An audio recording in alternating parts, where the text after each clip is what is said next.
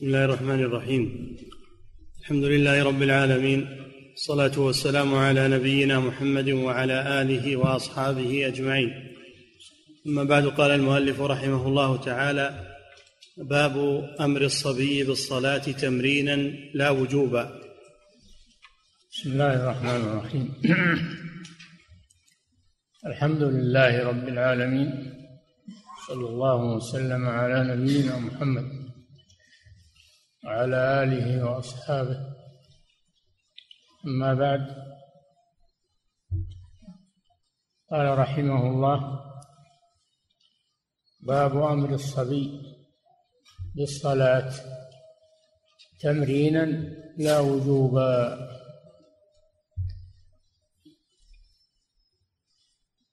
من المعلوم أن الصبي الذي لم يبلغ أنه ليس عليه واجبات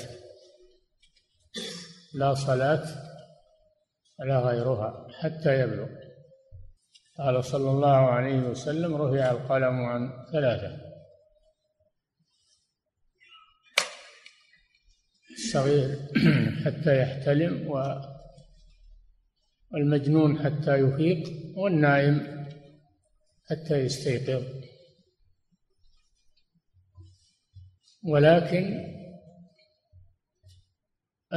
الصبي يؤمر بها يأمره وليه بها بالصلاة إذا بلغ سبع سنين.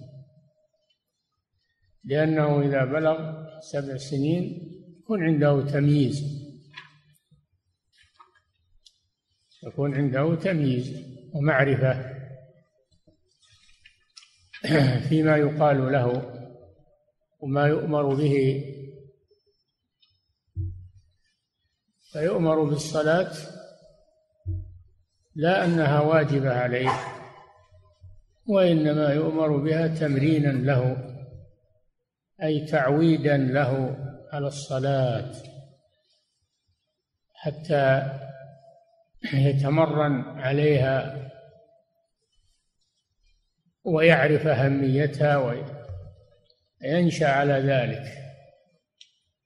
فإذا بلغ إذا هو قد تمرن على الصلاة وتعلم طهارتها وتعلم كيف يؤديها فهذا فيه إعانة له تربية له على الصلاة. وهذا يدل على أهمية الصلاة وأنها أول ما يؤمر به الأطفال. فهي في حقه نافلة. وأما أمره بها من قبل الولي فهذا أمر واجب على الولي. فيجب على وليه أن يأمره بها لأن النبي صلى الله عليه وسلم أمر الولي بذلك فقال مروا أولادكم بالصلاة لسبع. فهذا أمر موجه إلى الولي فهو واجب عليه ولا يهمل ولده. فيقول هذا صغير هذا ما عليه شيء هذا الرسول أمرك أن أن تمرنه على الصلاة. وهذا فيه الاهتمام بالتربية اهتمام تربية الأولاد على الصلاة وعلى الأخلاق الطيبة. وأما إهمال الأولاد تركهم كما يفعل الناس اليوم أو كثير من الناس لا يهتمون بشأن أولادهم من الناحية الدينية والأخلاقية. ولا يهمهم إلا أنهم يوفرون لهم الطعام والشراب والكسوة. وأما من الناحية الدينية فلا يهتمون بتربيتهم. وكما يجب عليهم أن يأمروهم بالصلاة فإنه يجب عليهم أن يجنبوهم ما يؤثر على دينهم وعلى أخلاقهم مما يكون من وسائل الإعلام المرئية والمسموعة من الأغاني والمزامير والتمثيليات وغير ذلك يجب على أولياء الأطفال أن يجنبوهم هذه الأمور لأنها تنطبع في أذهانهم ويألفوها. وهذا ما يريده أعداء الإسلام والمسلمين من هذه الوسائل المدمرة. فمسؤولية الأولاد مسؤولية عظيمة. من حين يبلغون سن التمييز ومسؤوليتهم على آبائهم. فإن ربوهم على الخير نشأوا عليه وصاروا أولادا صالحين وإن أهملوهم أو جلبوا لهم وسائل الشر صاروا أولادا سيئين. ويكون إثمهم على والديهم. إثمهم على والديهم. وأيضا والدوهم يحرمون من نفعهم الديني ودعائهم لهم. الولد الصالح ينفع والديه حيا أحياء وأمواتا. أو ولد صالح يدعو له والصلاح ما هو بيأتي عفوا لابد من تربية لابد من فعل الأسباب. صلاح الأولاد لابد له من أسباب من أسبابه ما أرشد إليه الرسول. صلى الله عليه وسلم هنا قوله مروا أولادكم بالصلاة وهم أبناء سبع سنين أو وهم مروهم بالصلاة لسبع واضربوهم عليها لعشر إذا بلغ سن العاشرة قارب البلوغ. فإذا تركها ترك الصلاة فلا يكفي أمره بها وإنما يضرب ليذوق وبال وعقوبة فعله. حتى ينزجر عن ترك الصلاة. الضرب وسيلة من وسائل التربية عند الحاجة إليه. وأما التربية الغربية الكافرة ومن يروجون لها ويقولون العنف الأسري لا تقولوا لأولادكم لا تأمروهم ولا تنهوهم أن هذا ينفرهم ويبعث الكراهية في نفوسهم. ولا تضربوهم. حتى المدرس في المدرسة لا يضرب طلابه إذا أساءوا. يعتبرون هذا من العنف. فنشأ من ذلك نشأ نشأ نشأ ضار للمجتمع في أخلاقه في دينه ولا تقولوا لهم شيء لا تنفروهم لا تعنفوهم من قال هذا؟ إلا الغرب وأذناب الغرب. فلا بد من تربية الأولاد. لا بد. بالأمر أولا ثم بالضرب ثانيا. وأمر ثالث أيضا من ناحية أخلاقهم فرقوا بينهم في المضاجع. إذا بلغوا العاشرة فلا تتركوهم ينامون في فراش واحد وتحت لحاف واحد لأنهم تدب فيهم الشهوة. وقد قاربوا البلوغ فتدب فيهم الشهوة. فباعدوا بعضهم عن بعض. فرقوا بينهم في المضاجع. هذه التربية هذه التربية تربية الغرب. ينشأون بهائم ينشأون أصحاب شهوات بل ينشأون أصحاب دين وأصحاب أخلاق. هذا ما أرشد إليه الإسلام نحو نحو الأولاد. وهذا الأمر موجه للآباء والأمهات.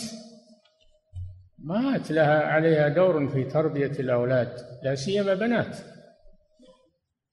تربي بناتها على الصلاة تربيهن على الستر والحياء. تربي بناتها على الحياء على الستر على الصلاة. ولا تتساهل مع بناته. اللباس لا تلبسن لباس الغرب لباس تلبسن اللباس المحتشم لباس المسلمات. ما تقول هؤلاء صغيرات بل تربيهن على الستر على الثياب الساترة. في شعورهن. لا تجعل شعورهن على نحو بنات الغرب. وما يشاهد في التلفزيونات بل يعتنى بشعور البنات على الصفة الإسلامية. هكذا. فالأولاد لا شك أنهم حمل على الوالدين. حمل. حملهم الله مسؤوليتهم. فيجب عليهم الصبر يجب عليهم الاحتساب يجب عليهم أداء الواجب نحو أولادهم. أما أن يكون الأب مشغولا بدنياه يلهث وراء المليارات والملايين والأرصدة والمساهمات والأسهم ولا يدري عن أولاده صلحوا أو فسدوا الأم وراء الوظيفة وراء وتوكل مربية أجنبية؟ لا يعنيها أمر الأولاد ولا أجيرة ما فسدوا أو صلحوا ما يهمونه بل ربما تكون هي فاسدة. أو يرمون في دور الحضانة يرمون دور في دور الحضانة والوالد مشغول بأمواله والأم مشغولة بوظائفها و... هذا ما ما هو بهذا شأن المسلمين مع أولادهم وذراريهم؟ يجب الانتباه لهذا الأمر. هذا واجب على الوالدين. لا يتساهلون فيه لأنهم مسؤولون عنه أمام الله يوم القيامة. إذا ضيعوا أولادهم فهم مسؤولون عنه. نعم. باب أمر الصبي بالصلاة تمرينا لا وجوبا عن عمرو بن شعيب عن أبيه عن جده قال قال رسول الله صلى الله عليه وسلم مروا أبناءكم بالصلاة لسبع سنين واضربوهم عليها لعشر سنين وفرقوا بينهم في المضاجع. رواه أحمد وأبو داود. نعم عمرو بن شعيب عن أبيه عن جده. عمرو بن شعيب ابن محمد ابن عمرو بن العاص ابن عبد الله بن عمرو بن العاص. عمرو بن شعيب بن محمد بن عبد الله عمرو بن شعيب بن محمد بن عبد الله بن عمرو بن العاص. يروي عن أبيه عن جده هذا الحديث. يروي عن أبيه عن جده هذا الحديث. وهو حديث عظيم في التربية. لا نستورد التربية من تربية الغرب ومن كتب الغربيين. بل نستوردها بل نأخذها نأخذها من كلام ربنا ومن سنة نبينا صلى الله عليه وسلم. ومن سيرة سلفنا الصالح. هذه تربيتنا نحن المسلمين. أما أن نروح أولادنا يدرسون التربية في مدارس الغرب وجامعات الغرب هذا عكس المهمة التي تطلب من المسلمين. نعم. قال قال رسول الله صلى الله عليه وسلم مروا أبناءكم بالصلاة لسبع سنين واضربوهم عليها لعشر سنين وفرقوا بينهم في المضاجع. رواه أحمد وأبو داود.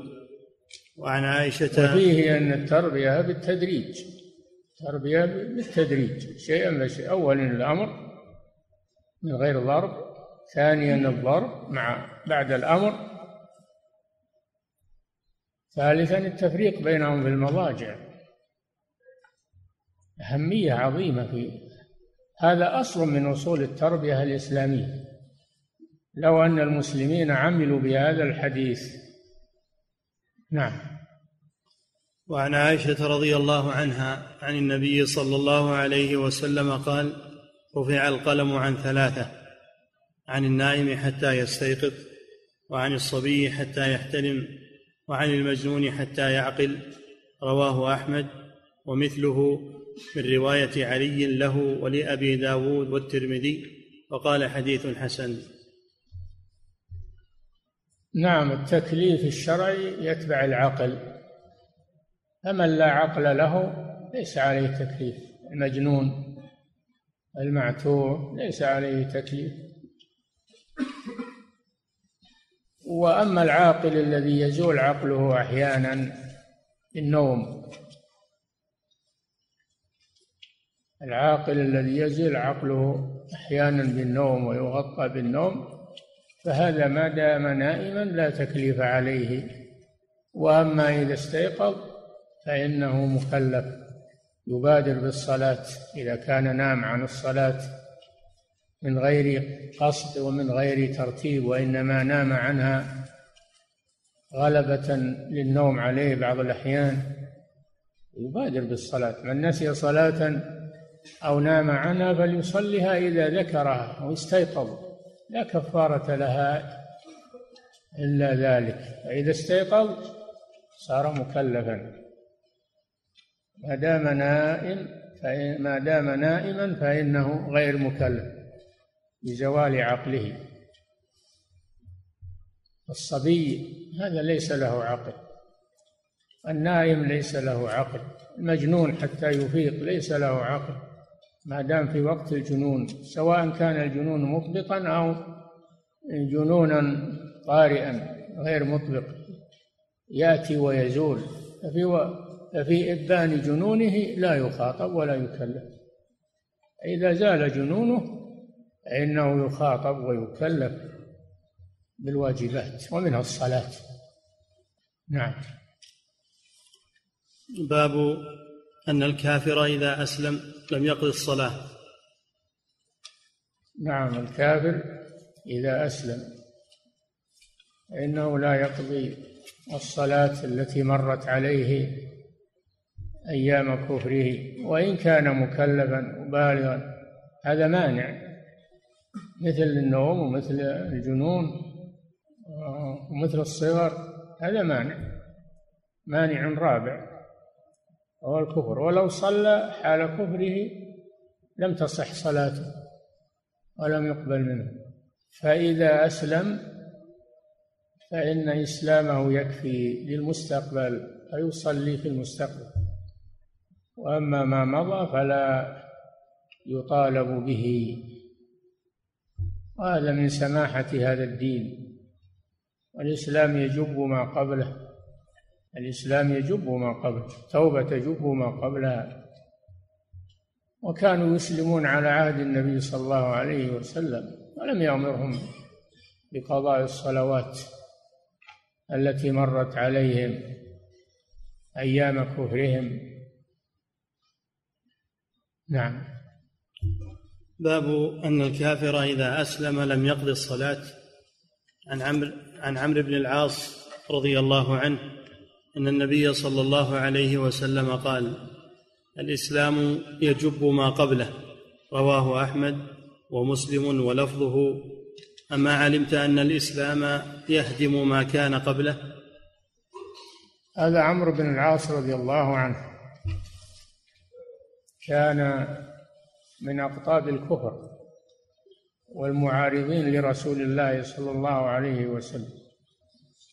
ثم إنه من الله عليه بالإسلام فأسلم وحسن إسلامه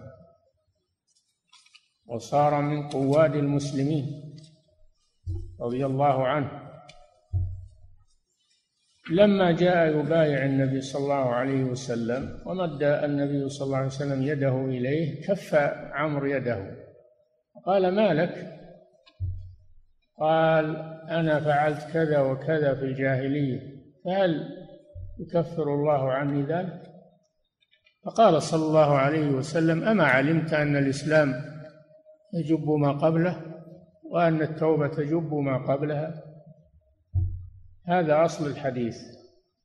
هذا أصل حديث عمرو بن العاص رضي الله عنه. وهذا شيء حصل له مع الرسول صلى الله عليه وسلم. دل على أن الكافر لا يطالب لا يطالب بما تركه من الواجبات حال كفره وأن الإسلام يكفر عنه ما حصل. من كل ما مضى من الشرك والكفر ترك الصلاة غير ذلك.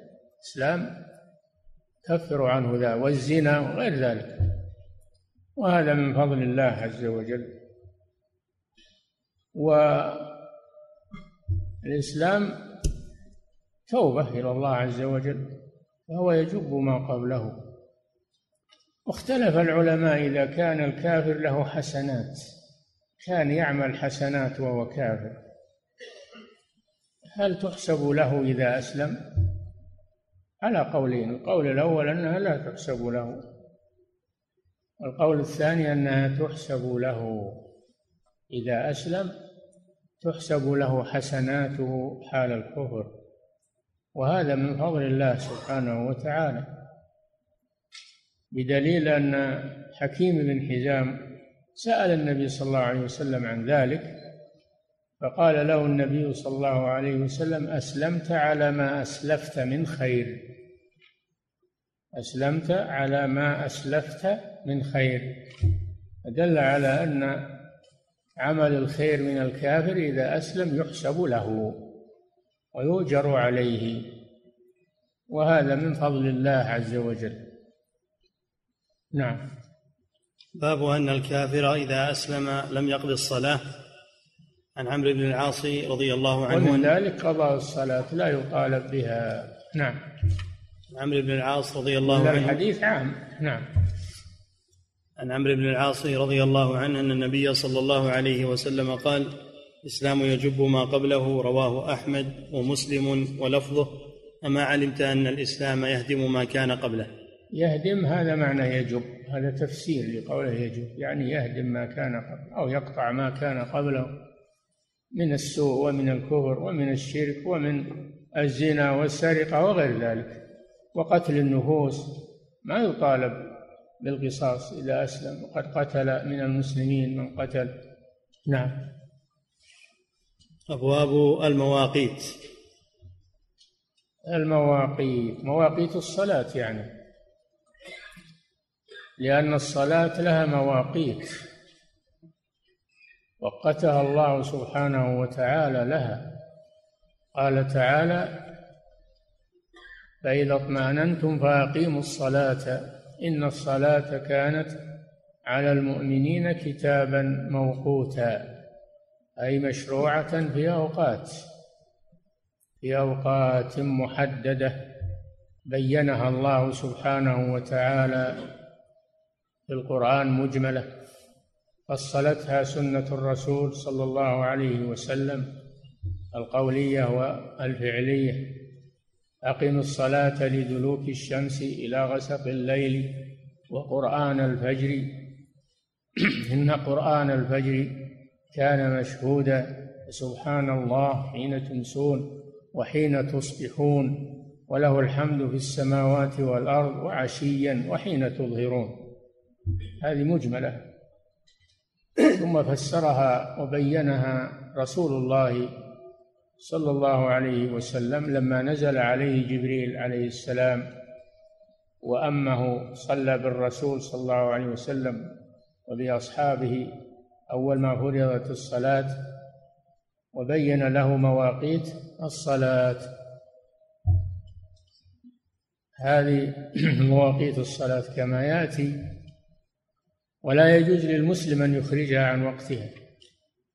الذي حدده الله لها. لا يجوز له أن يخرجها ويصلي متى ما أراد. لا يجوز إلا لمن ينوي الجمع ممن ممن يباح له الجمع. ممن ينوي الجمع من يباح له الجمع وهو المسافر والمريض. وبين المغرب والعشاء في المطر. وأما ما عدا هذه الأعذار الثلاثة كل صلاة تصلى في وقتها. الذي حدده الله لها لا يتصرف فيها الإنسان حسب هواه حسب رغبته. واخذا بالأقوال الشاذة في هذا يجب على المسلم أن يؤدي هذه الصلاة في مواقيتها. وأما إذا أخرجها عن مواقيتها فهو مضيع لها. خلف من بعدهم خلف أضاعوا الصلاة. أضاعوها ما هو معناه تركوها؟ وإنما معناه أضاعوا وقتها.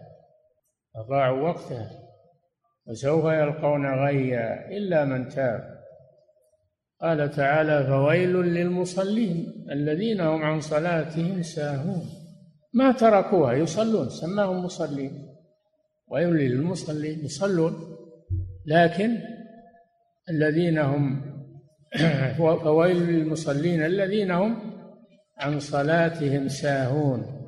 يخرجونها عن وقتها. يصلون متى ما أرادوا. توعدهم الله بالويل وهو واد في جهنم أو كلمة عذاب. مع أنهم يصلون وسماهم الله مصلين لكن لما كانت صلاتهم في غير وقتها توعدهم الله بأشد الوعيد. نعم. أبواب المواقيت باب وقت الظهر. نعم. عن جابر بن عبد الله رضي الله عنهما أن النبي صلى الله عليه وسلم جاءه جبريل عليه السلام فقال له قم فصله. هذا في مكة. نعم لما فرضت الصلاة. نعم. أن النبي صلى الله عليه وسلم جاءه جبريل عليه السلام فقال له قم فصله. فصلى يعني صلى الظهر. نعم. فصلى الظهر حين زالت الشمس. صلى جبريل بالنبي صلى الله عليه وسلم وأصحابه حين زالت الشمس. كما في قوله تعالى أقم الصلاة لدلوك الشمس أي زوال الشمس.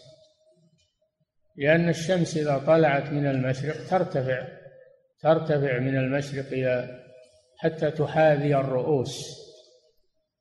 في منتصف النهار تحاذي الرؤوس. فإذا زالت إلى الغرب دخل وقت الظهر لدلوك الشمس أي زوالها. ويقال زاغت الشمس زالت دحضت. كل هذا بمعنى واحد. نعم. ثم جاءه العصر فقال قم فصله. فصلى العصر حين صار ظل كل شيء مثله. وقت الظهر يبدأ من زوال الشمس ويستمر إلى أن يصير ظل الشيء مثله في الطول. ظل العصا ظل الشخص ظل الجدار ظل الإنسان. واضح هذا كل يعرف شوف الشيء الشاخص المرتفع فإذا تساوى هو وظله فقد خرج وقت الظهر ودخل وقت العصر. نعم. ثم جاءه العصر فقال قم فصله فصلى العصر حين صار ظل كل شيء مثله.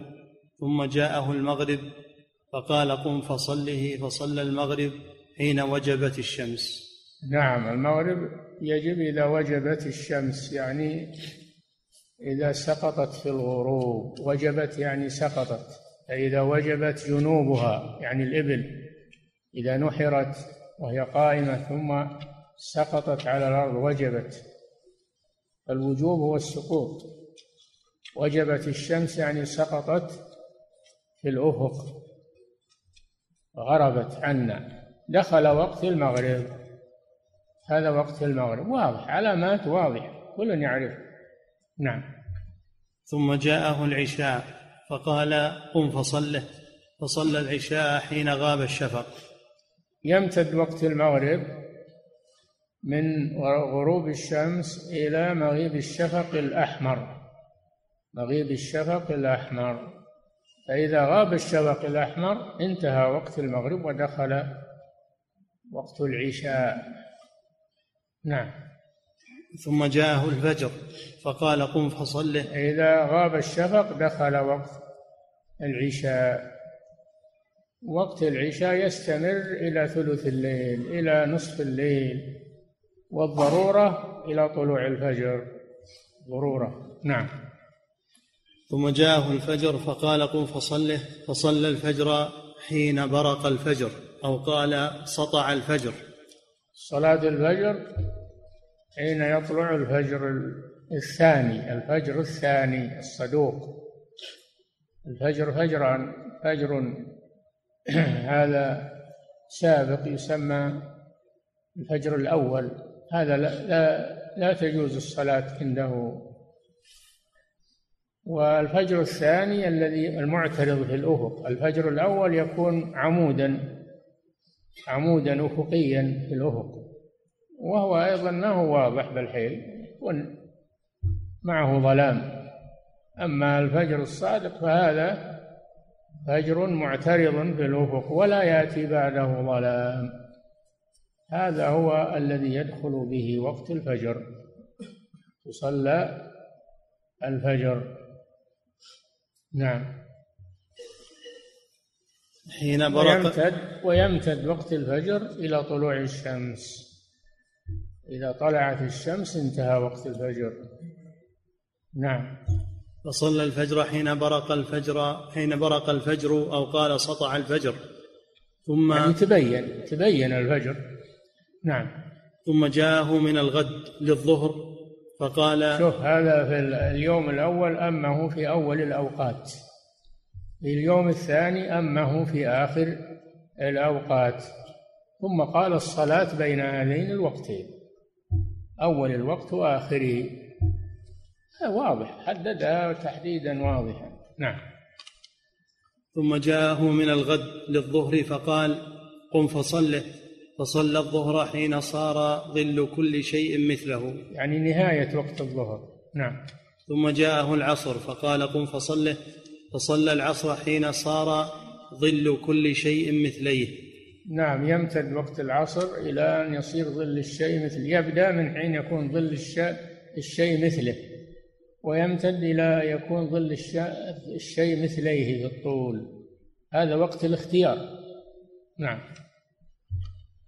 ثم جاءه المغرب وقتا واحدا لم يزل عنه. هذا في مكة لكن في المدينة امتد وقت المغرب إلى ثور الشفق إلى ثور الشفق يعني مغيب الشفق الأحمر. نعم. أما في مكة المغرب ما صار له إلا وقت واحد عند غروب الشمس. نعم. وهذا يأتي إن شاء الله. نعم.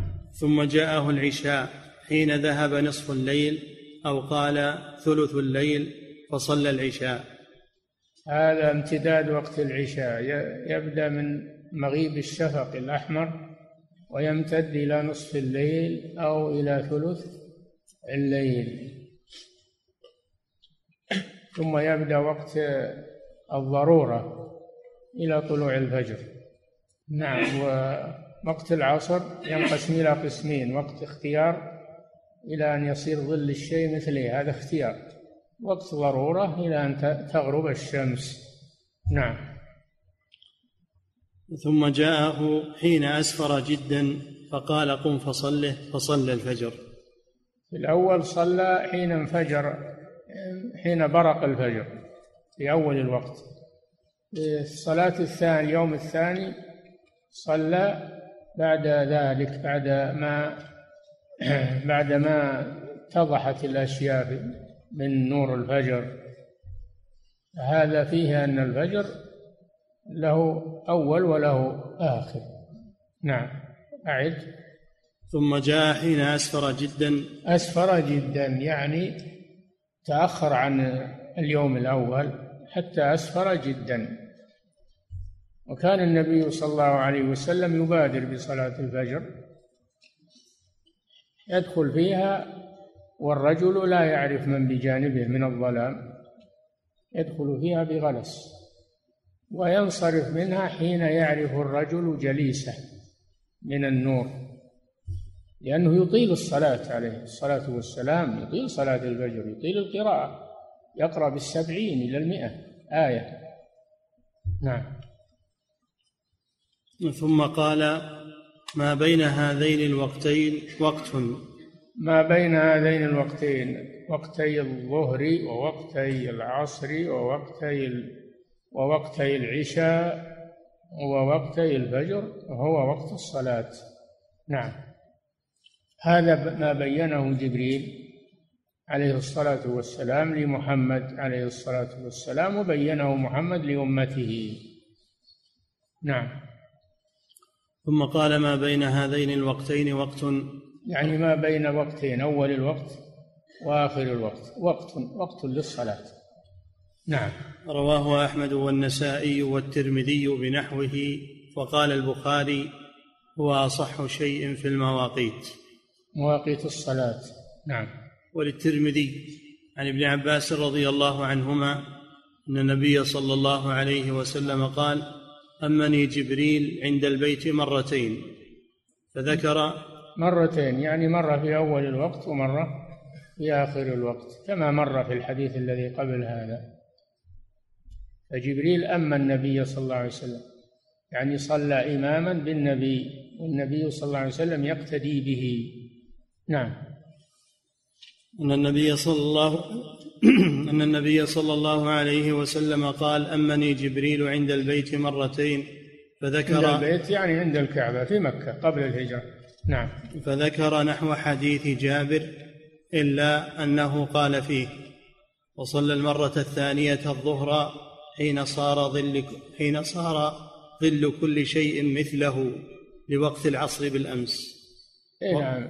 إذا صار ظل الشيء مثله في الطول انتهى وقت الظهر ودخل وقت العصر فهذا دليل على أنه ليس هناك فاصل بين وقت الظهر ووقت العصر بل بمجرد ما ينتهي وقت الظهر يدخل وقت العصر هذا هو الصحيح.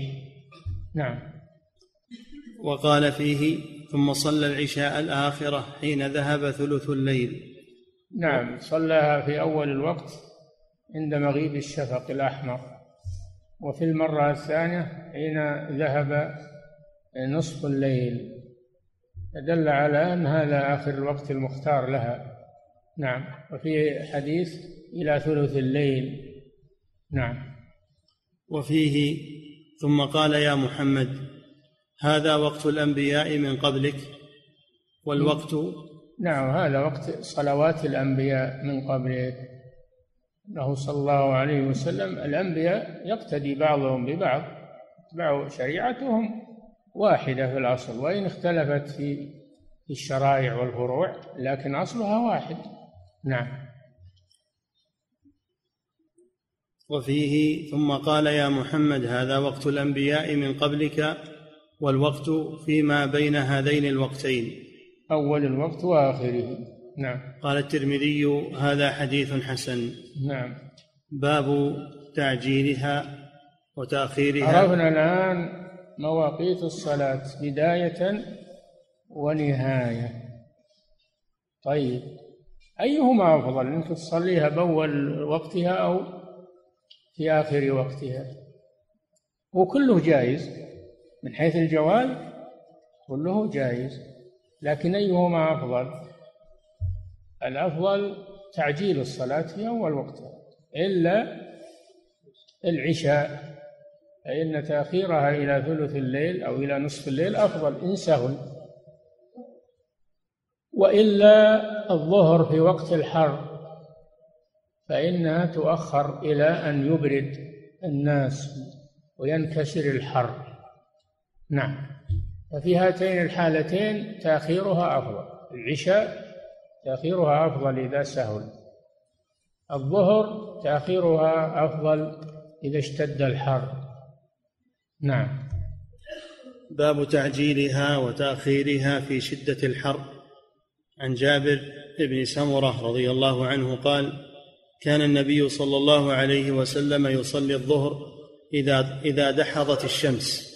دحضت الشمس يعني إذا زالت. هذه البداية نعم. رواه أحمد ومسلم وابن ماجه وأبو داود. وعن أنس رضي الله عنه قال كان النبي صلى الله عليه وسلم يصلي صلاة الظهر في الشتاء وما ندري أما ذهب من النهار أكثر أو ما بقي منه. رواه أحمد. العلامة واضحة ما ما قدرت ذهب بما ذهب من النهار وما قدرت بزوال الشمس. أقم الصلاة بدلوك الشمس. واضح. نعم. وعن أنس بن مالك رضي الله عنه قال كان رسول الله صلى الله عليه وسلم إذا كان الحر أبرد بالصلاة وإذا كان البرد عجل. رواه رواه النسائي وللبخاري نحوه. هذا الظهر الظهر في وقت البراد تعجيلها أفضل. وفي وقت شدة الحر تأخيرها إلى أن ينكسر الحر أفضل رفقا بالناس. وحتى لو صلى وحده ما هو خاص بالجماعة حتى لو صلى وحده يبرد بالصلاة لأن هذا أرفق به وهذا من رحمة الله بعباده ثم لنعلم أن التقديم والتأخير مرتبط بالجماعة. فلا تترك الجماعة في العشاء وتقول لا بأخره آخر آخر الوقت أفضل. نقول لا الجماعة واجبة. تأخيرها إلى آخر الوقت هذا سنة ولا تقدم سنة على على واجب صل مع الجماعة. ولا تترك الجماعة تترك واجب من أجل تحصيل سنة ما يجوز هذا. نعم. عن أبي هريرة كذلك في الإبراد إذا صار الناس يصلون الظهر مثل الآن الناس ما هم مثل من أول يقيلون الحين الناس في أعمالهم وأسواقهم ووظائفهم ما عاد يقيلون الآن. صلاتها في أول وقتها أفضل. نعم. وعن أبي هريرة رضي الله عنه قال قال رسول الله صلى الله عليه وسلم إذا اشتد الحر فأبردوا بالصلاة فإن شدة الحر من فيح جهنم. رواه الجماعة.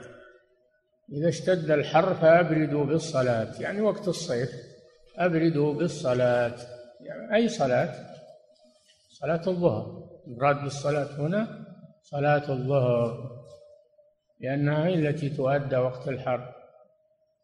ثم علل ذلك الحر بقوله فإن شدة الحر من فيح جهنم. هذا فيه دليل على وجود النار الآن وأنها تسجر وتسعر ويظهر لها حرارة في الجو وهو ما يدركه الناس من شدة الحر. والبرودة والزمهرير أيضا من أنفاس النار في الشتاء لها نفسان. نفس في الشتاء وذلك أشد ما يجد الناس من البرد ونفس في الصيف وذلك أشد ما يجده الناس من الحر. فهذا دليل على وجود النار والعياذ بالله. وهذا مذهب أهل السنة والجماعة أن النار موجودة الآن أنها توقد وأنها يفتح على المعذب في قبره منها باب إليه فهي موجودة. والعياذ بالله. أعدت للكافرين. قال الله جل وعلا فاتقوا النار التي أعدت. أعدت يعني موجودة. ما قال تعد؟ قال أعدت للكافرين فهي موجودة. وعلاماتها واضحة. شدة الحر وشدة البرد. نعم. وعن أبي ذر رضي الله عنه قال كنا مع النبي صلى الله عليه وسلم في سفر فأراد المؤذن أن يؤذن للظهر. قال النبي صلى الله عليه وسلم أبرد. ثم أراد أن يؤذن فقال له أبرد. حتى رأينا في التلول حتى رأينا فيء التلول. فيء التلول ظل التلول وهي المرتفعات. الرمل المرتفع يسمى تل. نعم. حتى رأينا فيء التلول فقال النبي صلى الله عليه وسلم إن شدة الحر من فيح جهنم فإذا اشتد الحر فأبردوا بالصلاة متفق عليه. هذا يدل على أن الإبراد مسنون في الحضر والسفر. مسنون في الحضر والسفر. نعم. وفيه دليل على أن الإبراد أولى وإن لم يتناوبوا المسجد من بعد لأنه أمر به مع اجتماعهم معه. هذا فيه دليل على أن أن أن, أن الإبراد مطلوب في الحضر والسفر ومطلوب سواء كانوا يذهبون إلى المسجد أو يصلون في مكانهم لأنهم في السفر يجتمعون مع الرسول صلى الله عليه وسلم ولا في مسجد يذهبون إليه. فهو مطلوب لصلاة الجماعة سواء كانوا في المسجد أو خارج المسجد. نعم. باب أول باب أول وقت العصر. يكفي.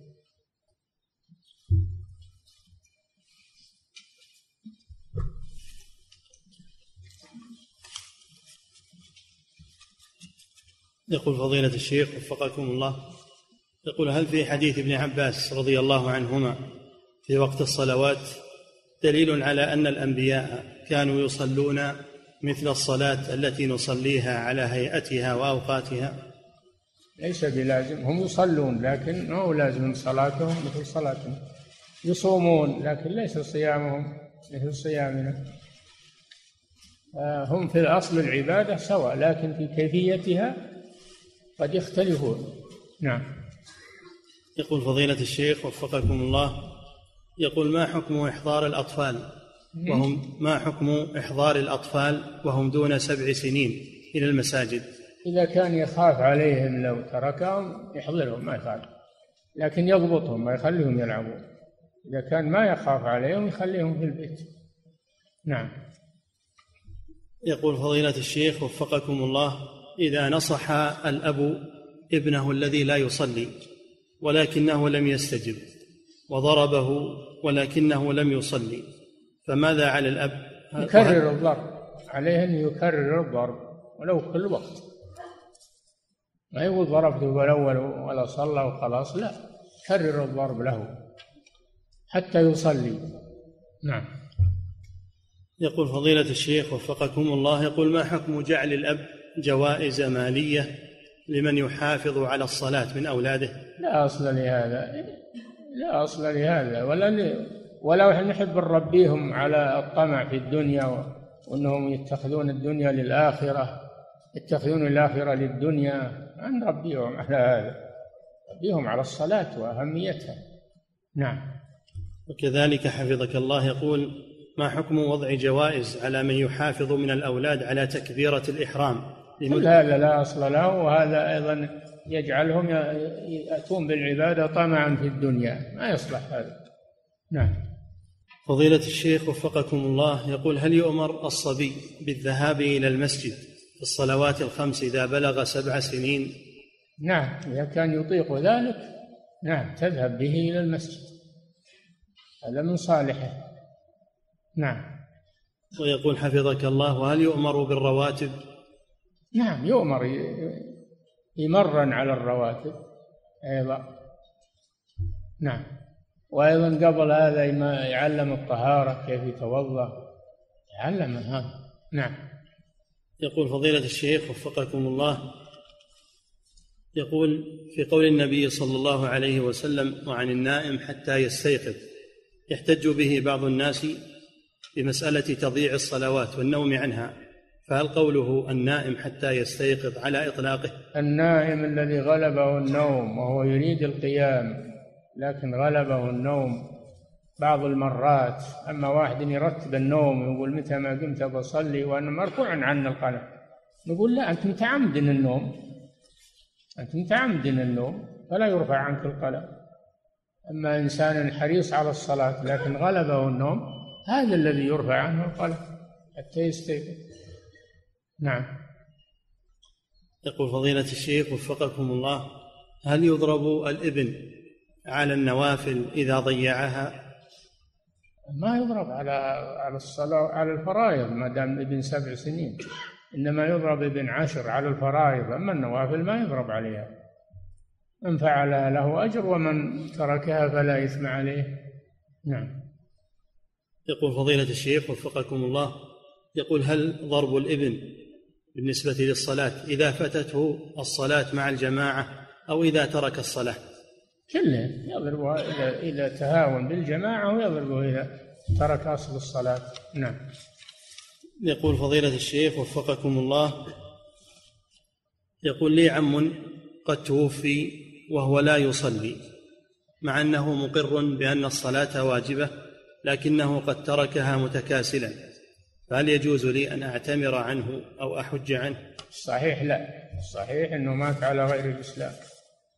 إذا تعمد ترك الصلاة ولو كان يقر بوجوبها الصحيح أنه يكفر وأنه لا لا يدعى له ولا يستغفر له.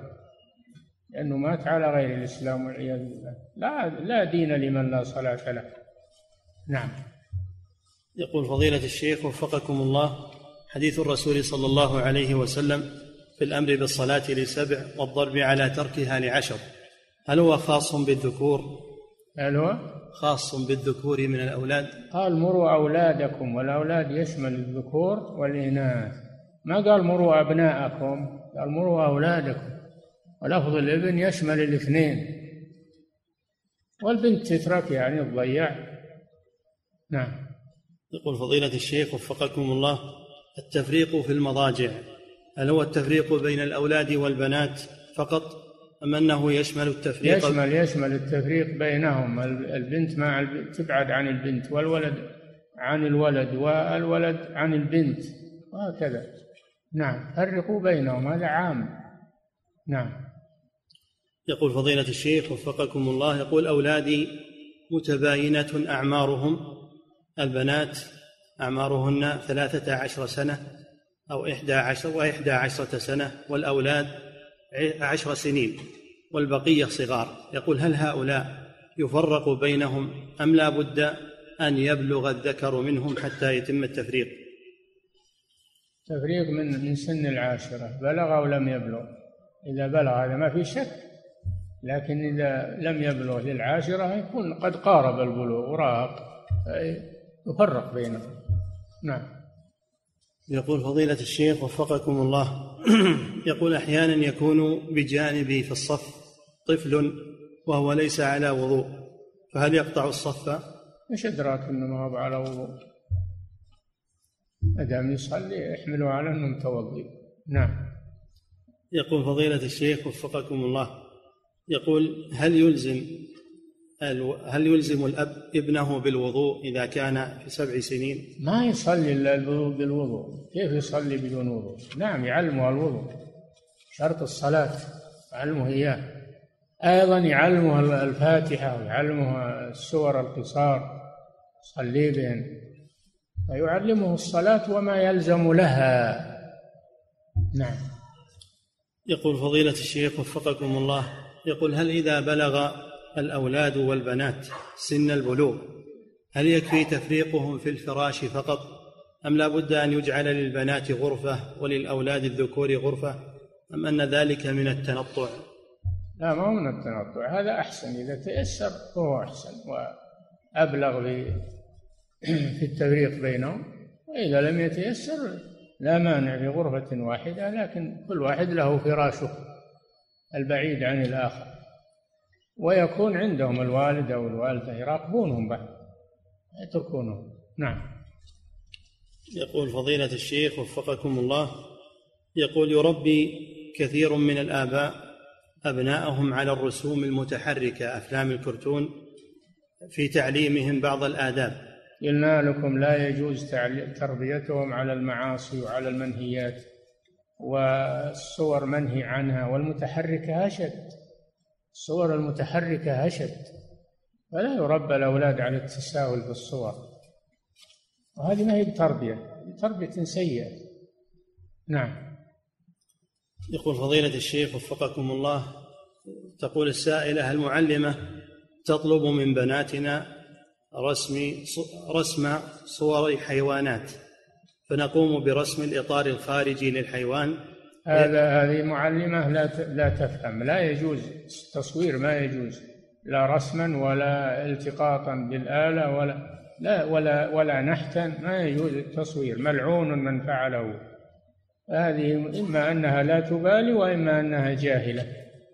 ولا تصلح تدرس البنات. ولا طاعة لمخلوق في معصية الخالق. نعم. رسم الأشجار رسم الجدران رسم السيارات ما يخالف. أما رسم ذوات الأرواح لا يجوز لا من مدرسة ولا من غيرها. نعم. يقول فضيلة الشيخ وفقكم الله يقول السائل نحن المعلمون نرى السلوك نحن المعلمين. نحن منصوب على الاختصاص. نعم. نحن المعلمين نرى السلوكيات الخاطئة عند الطلاب خاصة في أخلاقهم وسلوكهم. فنقوم بضربهم ردعا لهم. يقول هل فعلنا هذا صحيح أم نتركهم على ما هم عليه حتى المعلم له سلطة على طالبه على تلميذه يؤدبه بالكلام بالضرب غير المبرح. هذا من صلاحية المدرس. وإن كانت التربية الحديثة الخبيثة لا أقول الحديثة أقول التربية الخبيثة تمنع الآن الضرب مطلقا. نعم. يقول فضيلة الشيخ وفقكم الله الأولاد الذين لم يبلغوا سبع سنين. أه؟ الأولاد الذين لم يبلغوا سبع سنين. نعم. هل يجوز ضربهم ليتأدبوا؟ لم يبلغوا لا. حتى ابن سبع ما ما يضرب. أما يضرب ابن عشر فقط وما فوقه. نعم. يقول فضيلة الشيخ وفقكم الله يقول هل ينبغي لنا أن نضرب أولادنا لشيء أقل أهمية من الصلاة؟ إنما ورد هذا في الصلاة. وأما غير الصلاة إذا بغيت تربيهم مثلا وتخوفهم فلا بأس. لكن نقول هذا مشروع هذا ما يكون إلا بدليل. نعم. يقول فضيلة الشيخ وفقكم الله يقول هل يسمح للولد صاحب العشر سنين هل يسمح له بأن يدخل على النساء الأجنبيات؟ أو الطفل الذين لم يظهروا على عورات النساء. إذا كان ما له طمع في النساء ولا يميل إليهن ما في بأس. أما إذا كان فيه ميول إلى النساء وينظر إليهن لا. نعم. يقول فضيلة الشيخ وفقكم الله يقول ابنتي تحت سن التمييز. نعم. ابنتي تحت سن التمييز. فهل أرغمها على ستر جسمها بالكامل عند خروجها؟ أم يجوز أن تظهر شعرها وساعديها وساقيها؟ دون ست سنين. دون سن التمييز. اي إيه نعم تربيها على على الستر بما يناسبها. لكن الآن يكشفونهن والعياذ بالله يكشفون البنات. وهن يمكن على عشر وعلى يكشفونهن. هذا لا يجوز هذه تربية غربية تربية سيئة. نعم. يقول فضيلة الشيخ وفقكم الله يقول في قول النبي صلى الله عليه وسلم وعن المجنون حتى يفيق يقول هناك أنواع من التخلف وهم درجات فبعضهم تخلفه خفيف وبعضهم شديد فهل هؤلاء كلهم يعتبرون غير مكلفين؟ لا ما هو كلهم. اللي ما عنده إدراك أبد هذا غير مكلف وأما اللي عنده بعض الشيء هذا يكلف بقدر ما عنده من الإدراك. قدر ما عنده من الإدراك. نعم. يقول فضيلة الشيخ وفقكم الله يقول هل على الأب إثم في إبقائه ولده في بيته وهو لا يصلي؟ بحجة أن بقاءه عنده خير من خروجه مع العلم بأن الابن كبير وموظف. أعد الكلام. يقول هل على الأب إثم في إبقائه ولده في بيته وهو لا يصلي؟ من هو اللي ما يصلي؟ الإبن. أي بحجة أن بقاءه عنده خير من إخراجه. مع بقاءه عنده خير. أو بقاءه في البيت. أظنه هو ما يصلي ويبي حبس الإبن ما يبي الإبن يصلي بعد. يقول أخاف عليه. يضيف شرا إلى شر. هو ما يصلي ويمنع ابنه يقول أخاف عليه. طيب ليه ما تصلي أنت أول تروح بابنك. ما يجوز هذا الكلام. هذا إذا كنت تصلي في المسجد ابنك ما عليه خوف. خذه معك. حافظ عليه. نعم. يقول فضيلة الشيخ وفقكم الله. يقول السائل ذهبت للالتحاق ببعض المعاهد. أما إذا كان قصده أنه موظف يروح للوظيفة وفي وقت غيابه ما يبي الابن يروح للمسجد يخاف عليه هذا قد يكون له وجه. إذا كان الابن يعني يخاف عليه من الفتنة فيصلي بالبيت ويكل أمره إلى أمه. إذا كان صبي مميز أما إذا كان إنه كبير وبلغ العشر فهذا لا يصلي في يصلي في المسجد. كان أبوه حاضر أو غايب؟ يصلي في المسجد. والشوارع ولله الحمد تمشي والناس المسلمين يمشون إلى المساجد. يمشي مع الناس. والجيران و عليه خوف إن شاء الله. هو ببلاد مسلمين. نعم. يقول فضيلة الشيخ وفقكم الله يقول السائل ذهبت للالتحاق ببعض المعاهد ذات التدريس العالي. فوجدت بأن المنهج كاملا هو منهج مستورد من دولة أوروبية. يقول تركت ذلك المعهد فغضب والدي علي ولم يقف معي إلا جدتي هذا الموقف. فتقول لي ادرس العلم الشرعي فما نصيحتكم لي وفقكم الله؟ نقول أحسنت في تركك دراسة. التي فيها شر وفيها خطر على الدين هذا واجب عليك إنك تتركه وتدرس في المجالات التي على الأقل ما فيها خطر على دينك. أمور دنيوية مباحة لا بأس. أما إذا كانت أمور دين هذا أحسن وأتم. إنما لا تدرس في معهد يحرفك ويصرفك عن دينك. طمعا في الدنيا كما يزعمون. هناك مجالات والحمد لله للدين والدنيا في التعليم. ومن يتق الله يجعل له مخرجا ويرزقه من حيث لا يحتسب. نعم. يقول فضيلة الشيخ وفقكم الله يقول أن لدي أولاد متفاوتة أعمارهم فأقوم بإيقاظ الكبير والأوسط. أنا لدي أولاد متفاوتة أعمارهم فأقوم بإيقاظ الكبير والأوسط لأداء الصلاة وأترك الباقين وأتعب في إيقاظهم. فهل تبرأ ذمتي بذلك وذلك لأني أخشى أن تفوت الجماعة علي؟ يا أخي اصبر أنت مكلف بهم أنت مكلف بهم اصبر عليهم. و وأمرهم واضرب لما اللي بلغ العشر ولا اضربه لما يصلي. اصبر على هذا وأمر لك بالصلاة واصطبر عليها. لابد من صبر. وأظن وأعتقد أنك إذا عودتهم أول مرة وثاني مرة أنهم إن شاء الله سينقادون. لكن إذا لمسوا منك التساهل تركهم فإنهم سيزيد تفريطهم وضياعهم. فيكون الأب حازما يكون حازما والأم تكون حازمة. تساعد الأب على ذلك ويكون البيت بيت تربية إسلامية. نعم. يقول فضيلة الشيخ وفقكم الله يقول هل يؤمر الكافر إذا أسلم أن يقضي حقوق العباد إذا إذا تاب وأسلم؟ يقول ما ورد هذا ما ورد أن الرسول يطالب الكفار الذين أسلموا برد المظالم التي عليهم للناس. ما ورد هذا. نعم. يقول فضيلة الشيخ وفقكم الله يقول هل يؤاخذ الصبي إذا بلغ بما قد فعله قبل بلوغه من سرقات أو غيرها وهل يلزمه أن يرجع؟ حقوق الناس ما ينظر فيها إلى البلوغ وغير البلوغ ولا ينظر فيها إلى المجنون والعاقل ولا إلى البهيمة والإنسان. الإتلافات هذه تضمن لأصحابها تضمن لأصحابها ولا تهدر ابدا. إنما هذا في حقوق الله التسامح يدخل في حقوق الله. أما حقوق المخلوقين فلا تسقط إلا بتسامحهم هم عنها. نعم.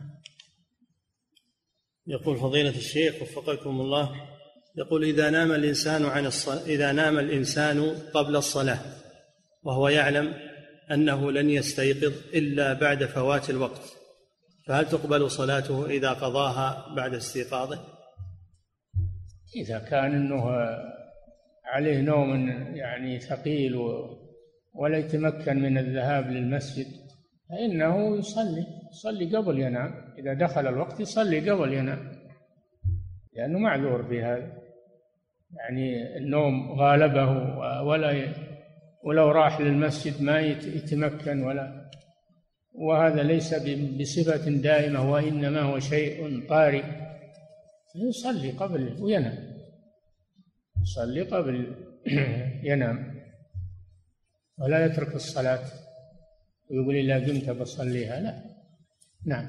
ما دام دخل الوقت فإنه يصلي. نعم. يقول فضيلة الشيخ وفقكم الله. يقول ما حكم نوم الأصدقاء في فراش واحد إذا أمنوا الفتنة؟ لا لا ما ينام في فراش واحد. ولو أمن ما من يأمن الفتن؟ فتن ما تؤمن والشيطان يدب بينهم. نعم.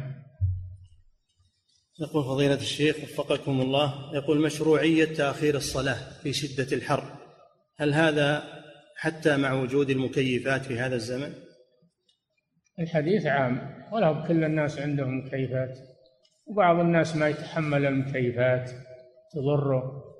والحديث عام في هذا والحمد لله. نعم. يقول فضيلة الشيخ وفقكم الله يقول بعض الناس ولو في مكيفات بالمسجد ما في مكيفات بالشارع والشمس. نعم. يقول فضيلة الشيخ وفقكم الله بعض الناس في هذا الزمان وبخاصة الموظفون يقول ينامون إذا خرجوا من الدوام ولا يستيقظون إلا عند العاشرة مساء. فإذا قاموا صلوا العصر والمغرب والعشاء. نسأل الله العافية. لا يجوز لهم هذا. لا يجوز لهم هذا. يجب عليهم الصلاة في وقتها ومع الجماعة. ويكيفون عملهم على حسب صلاتهم. ما يكيفون الصلاة على حسب العمل. مسؤولون عن هذا. نعم. يقول فضيلة الشيخ وفقكم الله. لله الحمد. تسعين بالمئة من المسلمين أصحاب أعمال ووظائف ولا يتركون صلاة العصر. وينامون نعم. يقول فضيلة الشيخ وفقكم الله يقول لماذا تذكر دائما صلاة الظهر قبل صلاة الفجر في الأحاديث مع أن مع, مع أن أول صلاة في اليوم هي صلاة الفجر فهل صلاة الظهر تعتبر هي الأولى؟ الله ذكر أقم الصلاة لدلوك الشمس وبدأ بالظهر وختم بالفجر. ختم بالفجر. نعم. هذا التمشي مع القرآن. نعم. يقول فضيلة الشيخ وفقكم الله. يقول عندنا مشروع عندنا مشروع لبناء مسجد في فرنسا. يقول هل يجوز أن نقبل التبرعات من بعض الكفار الذين يريدون أن يساهموا معنا في بنائه من غير مقابل ومن غير شروط. إذا كانت أموال طيبة ومن كسب طيب ولو كانت من كافر ما في مانع. ما في مانع. نعم. يقول فضيلة الشيخ وفقكم الله يقول مصير الظل مثل الشيء هو أمر واضح ولكن ما معنى قول الفقهاء رحمهم الله بعد فيء الزوال وكيف يحسب ذلك؟ الميل يعني لأن الشمس تميل عن الرؤوس في الشتاء وفي الصيف. تميل يصير ظل ظل إذا مالت إلى الجنوب وقت الظهر يصير ظل إلى الشمال شوي قليل. هذا ظل الفيء يسمى الفيء فيء الزوال. وإذا مالت إلى الشمال وقت الصيف يصير له ظل وقت الظهر وقت الزوال إلى الجنوب. هذا يسمى الفيء. هذا يلغى ما يحسب من من ما يحسب من الزوال. ولهذا يقولون بعد فيء الزوال أن يصير ظل كل شيء مثله بعد فيء الزوال يعني يلغى فيء الزوال. نعم. يقول فضيلة الشيخ وفقكم الله يقول عند إرادة الإبراد في صلاة الظهر فهل يؤذن عند دخول الوقت أو يؤذن عند إرادة أدائها؟ إذا أذن راحوا الناس اللي ما يدرون يأذن عند زوال الحر يأذن عند زوال الحر